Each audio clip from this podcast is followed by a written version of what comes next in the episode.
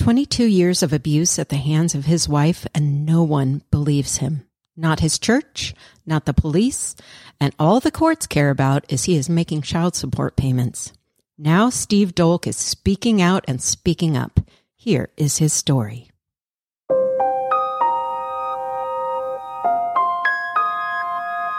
This podcast contains adult themes, language, and violence. It is not suited to all audiences and may be triggering to some. In many cases, the names and details within these episodes have been changed to protect privacy. Opinions expressed by guests of the show do not necessarily reflect those of the podcast or its producers.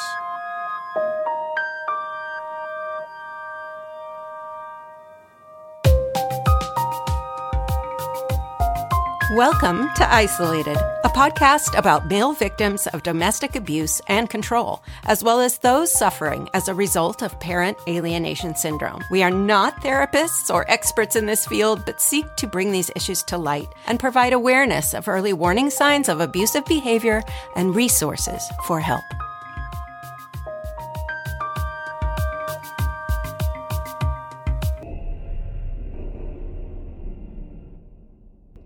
Hello, ISOs. I am Navi Carpenter. And I'm Chilla.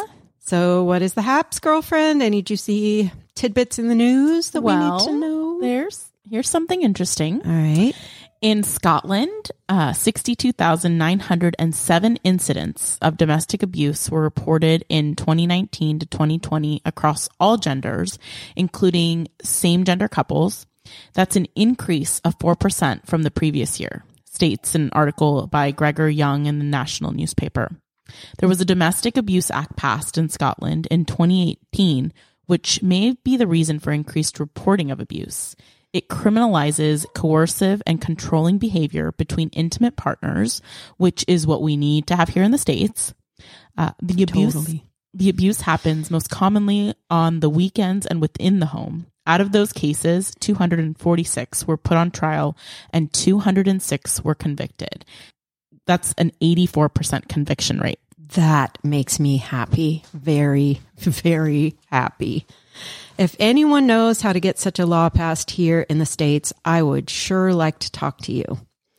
So let's dive into today's episode. As a young Canadian boy, Steve Dolk was a victim of repeated abuse and assaults by a woman who was his care provider. This strongly shaped his perception of girls and women, and he felt intimidated by them.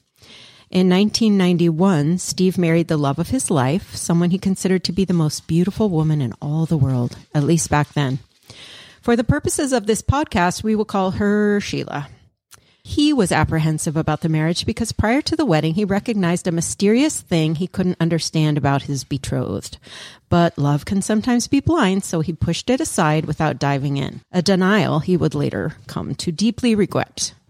And no doubt the love bubble was coming into play. Sheila was grooming him to feel safe and secure with her by lavishing a constant stream of praise and affection. And what a short bubble it was.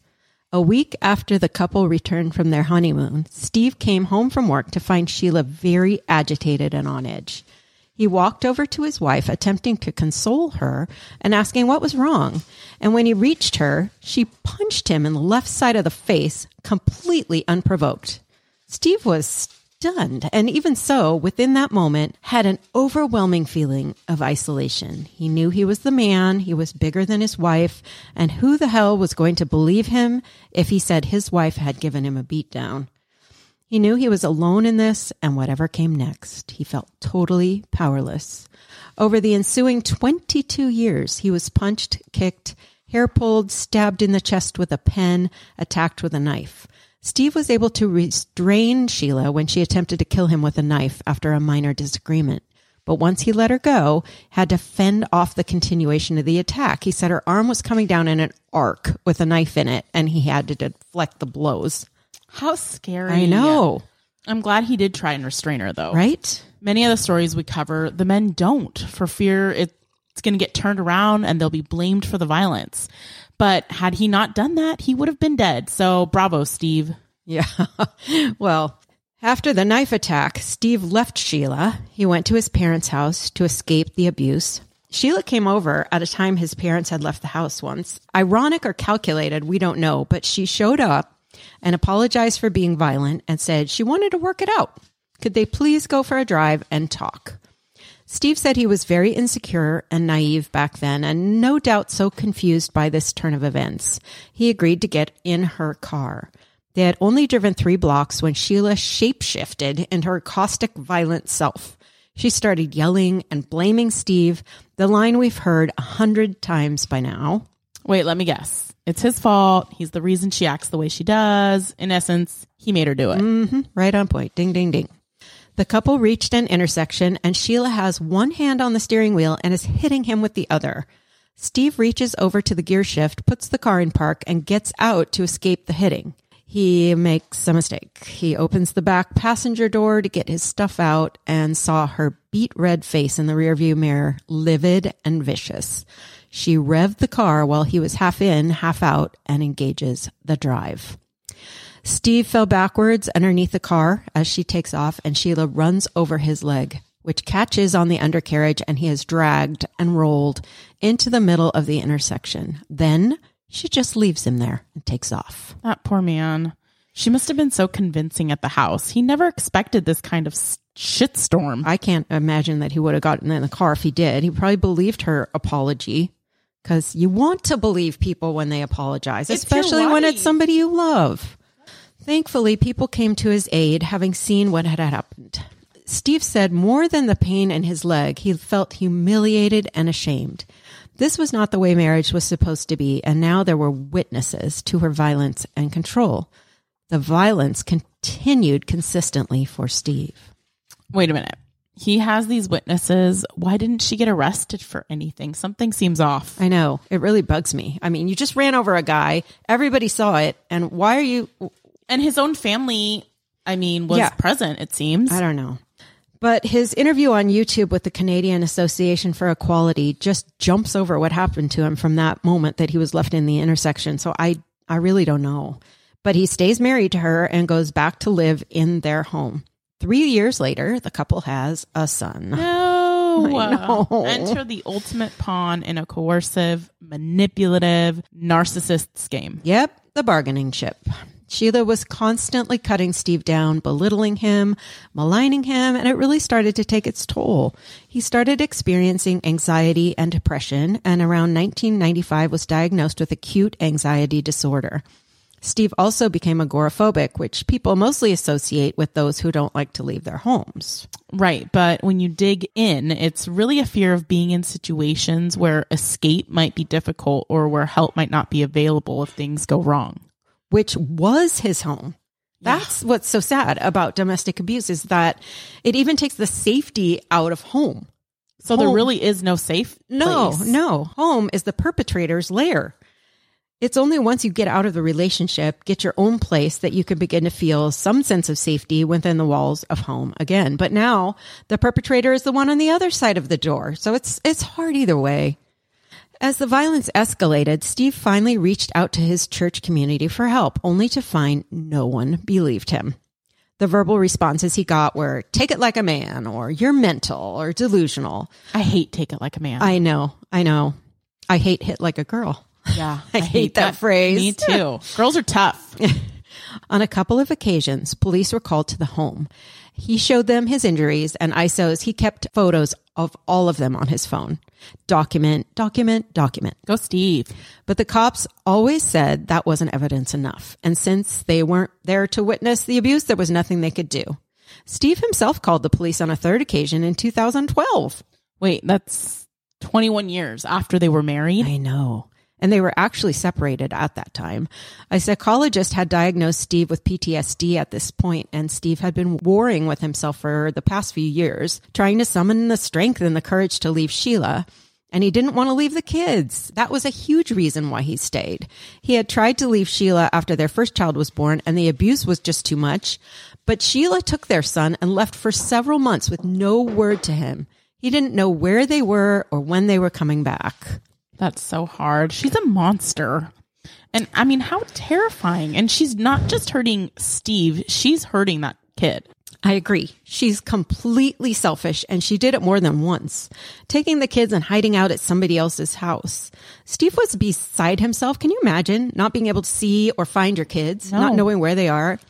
However, his psychologist told him in 2011 that he had to leave because if he didn't, Sheila would destroy him emotionally or eventually kill him. So Steve goes home to Sheila and for the second time says he's leaving her. He goes to walk out of the house and Sheila attacked him from behind, jumping on his back, and scratching his neck and arm bloody. He reached the door and opened it, whereas Sheila pushes him. He falls forward into a brick wall and in so doing essentially grates his knuckles going down. So he's got a bloody neck, an arm and hands. And Steve immediately goes to the police. He said, I need this to stop. The police took some pictures and said they would interview Sheila. The result was that she didn't harm Steve, and so no charges would be filed. Since when can you just deny a crime and that makes it go away? Nope, I didn't do it. Okay, you're free to go. It's crazy, Yeah, right? it makes zero sense. It boggles my mind.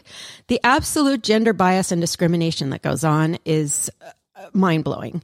Steve then tried to keep completely clear of Sheila, but she kept stalking him. So, yeah, no wonder he didn't want to leave the house. Sheila kept calling him at the office, texting him threatening messages. But now that she knew the police weren't going to intervene, she had a new weapon to use against Steve. She could claim to be the victim and be believed, no matter how much blood she drew. I feel like maybe someone should have advised Steve to take out a restraining order against her because at least then, if he had proof she had come within a certain proximity Right. near him, there could be reason to arrest her. Right, right. One day she showed up at his house. Steve asked her to leave, but instead she kicked him in the nuts. He doubles over and she pushed him to the ground, hitting him and screaming as he writhes in pain. So he must have opened the door to her. Why would he do that? I don't know. I don't know. Describing his abuse, when you watch the video interviews on YouTube, he often gives a little laugh at the most horrific parts, almost as though he still feels some embarrassment about it, which I, I wish he wouldn't. We're finding this kind of abuse so very common. And what we need to get the public to understand is that these are not wimpy men who can't defend themselves. They are groomed to trust and depend on their partner, often giving up financial control. And then the abuser breaks them down emotionally until they feel completely worthless. They are then threatened, coerced, lied to, blackmailed, you name it. It is systematic. Steve was a big man, physically fit and into Taekwondo, but he said he was very insecure and his sense of dignity and self worth had been completely eroded. He felt like he had no value and began to accept and believe that this was all his fault and that for some reason he deserved it. And that's what Sheila would tell him, right? Yeah. You deserve this. This is your fault. You made me do it. After years and years of hearing that, who wouldn't believe it? Right. But okay, I digress. So back to this story. Steve called the police when Sheila wouldn't leave his house and says that the conversation between he, the 911 operator, was quote, very embarrassing. Embarrassing, as in it was hard to say what was happening to him, or embarrassing because of how the operator spoke to him. Steve says he still has a recording of the call, but it wasn't shared in the interview. I would love to have heard it. My take was that it was the second, that what she was saying to him, it was embarrassing because he wasn't getting the support and the belief and the help. That's how I Yeah. took it. Like but- the situation, his situation was embarrassing. Right. And he didn't, you know, that's so sad. Anyway, Sheila left the house before the police arrived and found Steve in a heightened state of anxiety, hyperventilating and flashing back to many previous assaults by Sheila and feeling completely isolated and alone. Steve tries to explain what happened to him to the officers. He has cuts on his body, he's bleeding, and what do the officers do? They mocked him. That's horrible. Ugh. He is so emotionally vulnerable and physically in pain, no doubt, having been kicked in the jewels and in a complete anxiety attack, which can feel like you're dying. You can't get a deep breath, and they mock him. Bastards. I know, it breaks my heart. Steve said that he knew by their reaction they weren't going to believe it. Word he said, so he just shut down. The cops did interview Sheila, who of course said she was defending herself and that Steve had attacked her. She also told them that Steve was mentally ill and intimated that it was of a dangerous nature instead of just anxiety, which was what he had been dealing with. So that afternoon, one of the cops goes back to Steve's house. Steve was about 276 pounds at that time, and that's a big guy. That's a big guy. But he says this cop was heavier and taller. The police officer came inside, shut the door behind him. He then told Steve that they had figured out Steve was the problem. And then this monster of a police officer said, quote, it seems like you're a typical guy that likes to pick on women. How would you like to pick on me? Steve felt completely trapped. Talk about that definition of agoraphobia you said, Chella. Right? I mean, Being in a place on. where escape might be difficult and there's no help if you need it. That's exactly where he's at right now. You can't run from a police officer who's supposed to protect and serve everyone, by the way. Right. Why automatically believe the woman? Was she pretty? Did she bat her eyes? Did she cry her crocodile tears? Now he's baiting Steve. What the hell? I know. Steve said this was one of the worst days of his life. He had nowhere to go. The cop said Steve was nothing more than a bully and kind of sized him up to indicate, you know, I'm bigger and a police officer and what are you going to do about it kind of vibe. Who are you going to call, buddy? He bumped his chest up against Steve and said, quote, how would you like to pick on someone your own size? End quote. So he was really trying to get Steve to start a fight, you know, to hit That's him or exactly what it sounds Yeah. like. And it's like, how did they pick the biggest guy in the force? to intimidate him. anyway, Steve told him, It isn't what you think. I'm not this loose cannon that's going to erupt in a violent outburst. He felt so helpless. He had done nothing wrong, had not provoked Sheila, and had not provoked the officer, but here he was, now having another anxiety attack, being baited by a big ass cop. I keep thinking you're going to say the cop beat him up. I was waiting for that as I was listening to the story too. I thought the cop was going to just give him a beating. But the cop said, well, we can't prove who did what, so there's nothing we can do. Steve felt so let down. Oh, but I can still come here and bully you. Right. We don't know what, what's really going on, but we're just going to assume it had something to There's do nothing I can do, but I can intimidate you to death. Yeah. So even with him being the one with the bloody injuries, Yeah, yeah. He actually asked the cop, "What if it was a woman who came in here with injuries? What would you do then?" And he said, "Quote: That's easy. We would simply arrest you and put you in jail. That's just the way it is." End quote. And that's just so unfair. I know. I don't want to diminish or detract from female victims of domestic violence at all, but the stereotyping is so unfair and just allows the enormity of female perpetrators to continue their abuse. I know. One in four men in the US will experience rape, physical violence, and or stalking by intimate partner. For women, it's one in three. That's not a very large gap and certainly not large enough to justify disregarding male Not testimony at all. and men underreport abuse. And Steve's story is a case in point as to why they don't. Right. They feel humiliation just saying they are abused and then they get humiliated for it. So since Steve lives in Canada, let's talk a little bit about those stats for a minute. In an article in the Calgary Journal by Bill Atwood, it says police statistics continue to report that about 80% of victims of intimate partner violence in police reported instances are female. But there is a report put out every five years on family violence following an anonymous survey. The last one was published in 2016 and they pulled a random sample of 33,127 Canadians asking if they had been abused by an intimate partner in the last five years. The results of the survey showed 4.2% of men were abused by an intimate partner as opposed to 3.5% of women. However, it's the police statistic of 80% women that is mostly used. Read that paragraph from the article, Chella. Quote, experts explain that because these self reported stats are often overlooked, this can lead to male victims being left out of the conversation and without proper support. They also explain that there has been an overuse of the police reported statistics by both academics and the media. This has led to situations where male victims have not been believed by police and in some cases even face accusations of being the perpetrator, end quote. Case in point, Steve. And there you have it. Those same 33,127 Canadians polled were asked if they had ever reported their abuse to police. 70% said no. You cannot look at reported crimes for stats on abuse, especially for men. They're way off.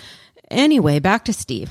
The separation from Sheila cost him dearly, just as he had feared.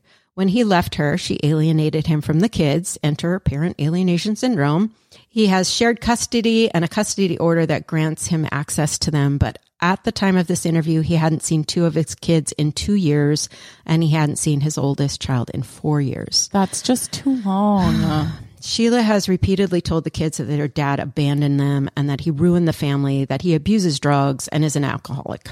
This is sounding eerily familiar to all the things your brother's wife told their kids. I tell you, it's like a playbook they use. I don't know where they get this playbook. Somewhere and the on- verbiage is all there. Yeah, The everything. It's scary. must be on the deep web. Yeah, the Anyway, it's straight out of the handbook wherever they got it. An official told Steve, quote, access to your children is none of my concern. I am only concerned that you maintain child support payments, end quote. Well, that's empathetic. I get so pissed off at this. I have a friend who used to sing song, Life's Not Fair, whenever I got upset, but this upsets me. This kind of crap has to stop. this is a different level. Men need to be valued, considered, and assumed to be truthful unless proven otherwise. The Me Too movement is very important, but let's add hashtag him too. Men matter. Steve was stressed to the max by the time he left Sheila, and though he had a job as a heavy equipment operator, wound up living out of his car for a while. No one knew he was homeless. He didn't tell a soul. He still showed up for work, but it can be really damp and cold and living in a car. Um, Steve contracted pneumonia. I know my brother got really sick living in a car. It was only because of his hospital stay that someone took notice and he wound up getting shelter for the next couple years until he could figure out the rest of his life. In 2015, Steve graduated university in political science and has two honors, one in political science and one in psychology as well. Good for Steve. Several years ago, he said he hoped to get his master's degree in public affairs and international studies. So by now, I hope I hope he has. I hope he's well on his way. He delivered a very impassioned speech to the Legislative Assembly of Ontario and ended saying, quote, I am asking as a man, as a victim of domestic violence, as a victim of violence at the hands of a woman, as a child, to consider devising initiatives in a concerted effort rather than creating programs or tools that are more potentially divisive. And what he was specifically referring to is the hashtag Who Will You Help sexual violence campaign. Did you watch that campaign on YouTube? Yes. So we will put a link to it in the show notes, but basically it shows a guy trying to take advantage of a drunk girl, another one putting something in a woman's drink, another one sexually harassing a coworker, and then they look into the camera and say, thanks for not telling anyone or thanks for not saying anything or whatever. Then they flip it and have the woman say, thanks for telling someone and thanks for saying something. At the very end, this type comes across the screening saying, when you do nothing, you're helping him. But when you do something, you help her. Hence the hashtag, who will you help? Right. So each perpetrator in the ad is a man. Steve spoke to the assembly a couple weeks later and said he watched the campaign ads and yes, he felt sympathy for the reality that women have been and are victims of sexual violence. But the ad made him afraid for men and how they were portrayed in the videos. I believe in one of the articles I read, he said, um, if it was as if the ads created more finger pointing at men, as if they are the only perpetrators and women are always victims. He said he thought the campaign unfair to so many others as well. Steve told the committee, quote, I am in full favor of a campaign raising awareness of sexual violence. However, care must be taken in our approach. That's right, our approach. If we emphasize one group as victims and another as perpetrators, have we not made enemies? What about the others who are victims? The transgender, the gender neutral, the aboriginal, the refugee, the recent immigrant, or the socioeconomically disadvantaged? None of this was portrayed in any way in the video. End quote. It's so true. Why can't the campaign address violence and abuse without it being a gender issue? I have no idea. Read what Steve said below. He said, quote, I do not want to be stigmatized or pitted under the stereotype of what a man is, especially in a video such as this. See, the portrayal, such as what has been made in the video, has ramifications that have been detrimental to my own life, end quote. One of the legislators said that there was a very clear issue with underreporting domestic violence and asked Steve what he thought could specifically be done to support men in reporting their abuse. He did not mince words. Read what he told the committee. He said, quote, there are crucial institutions that compound the issue of domestic violence. One of them, I'm sorry to say, is law enforcement and the family courts. When you have the police come and report to a scene of an incident and they see somebody who, like I said, myself six or seven years ago, a larger man is crying because he feels powerless And for them to laugh, or even an officer to come and suspect that you're the perpetrator, but he's bigger than you, and actually is trying to make you lose your cool because he thinks you're the one who's the loose cannon. I think there has to be some sort of mandatory training on that because times have changed. We've seen where there has been training at work about understanding the issues of domestic violence against the spouse, against the woman. We're seeing that come into play, but now we're forgetting that there's a possibility that a man could be a victim as well. I think that in areas of enforcement, to give that man his sense of dignity and a sense of security is huge. Take a man of any strength or size and take away any sense of being able to defend himself, and he feels completely powerless. You feel absolutely powerless because there's nobody there who can stop it, nobody who can put an end to it. End quote. Very well put and heart wrenching. However, one entity has since tried to change all of that. In 2018, the first family shelter for abused men and children opened in Canada. They get calls every single day since they opened their doors, men desperate to find a safe haven from an abusive domestic partner. Before that, and still largely true, non female access to vital support services, crisis interventions, and emergency counseling were almost non existent even though the Canadian Association for Equality says that single father families are the fastest growing family form in Canada. We put a link to their website in our show notes, and you will also find a don- donation button there. So, ISOs, put your money where your heart is. You'll receive a donation receipt, and you can write um, those donations off on your taxes. Woo! Every little bit helps, but more awareness, more shelters, more support is desperately needed for men in those abusive situations. Steve Dolk considers himself lucky because he understands that many men didn't have the strength or wherewithal to see a way out, and like my brother, decided to just end their own lives. So, ISOs, as always, we pray for your welfare and your healing. Until next time, be safe, be smart, and please survive.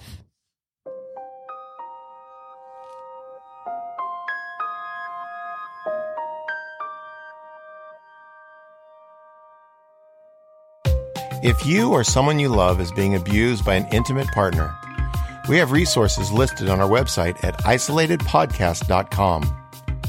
If you have an experience, expertise, or advice you'd like to share, please send an email to notalone at isolatedpodcast.com or visit our website. Your privacy, should you desire it, is a top priority for us. You can support the work of this podcast and help fund much needed therapy for men who can't afford it by becoming a member through our Patreon page at patreon.com forward slash isolated podcast, which also gets you perks and benefits unavailable to non members. You can cancel at any time. Your five star review on iTunes will also help promote the show and help listeners find the podcast. Thank you so much for your support.